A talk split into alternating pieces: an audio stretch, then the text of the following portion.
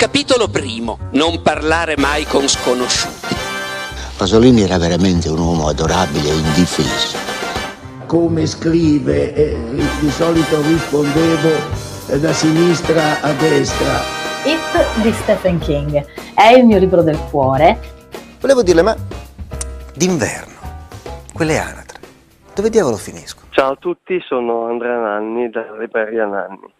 Oggi vorrei parlarvi di un bellissimo romanzo uscito in questi giorni per Einaudi. Si intitola Ohio ed è scritto da Steven Markley.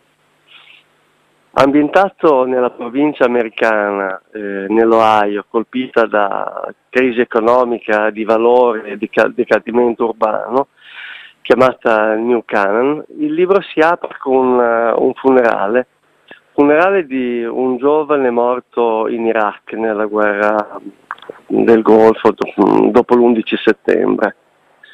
E in realtà la cerimonia è un pretesto per presentare i quattro assenti alla cerimonia del funerale proprio, che sono quattro coetanei, eh, compagni del liceo del defunto, che saranno poi i veri protagonisti della storia il cui vero inizio è posticipato di sei anni, quando questi tornano eh, a New Canaan, eh, ognuno per un motivo diverso e si ritrovano e devono fare i conti con i fantasmi del passato.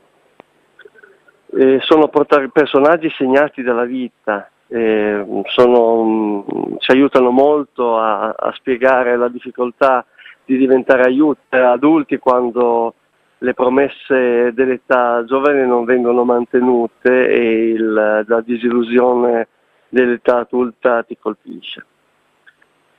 Il romanzo è scritto benissimo, tradotto altrettanto bene da Cristiana Mennella e si colloca nella scia dei contemporanei più bravi, tipo Frenzen della narrativa americana.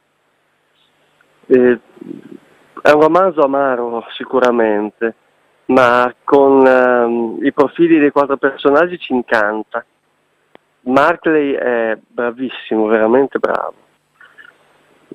La colonna sonora ideale potrebbe essere Thunder Road di Bruce Springsteen.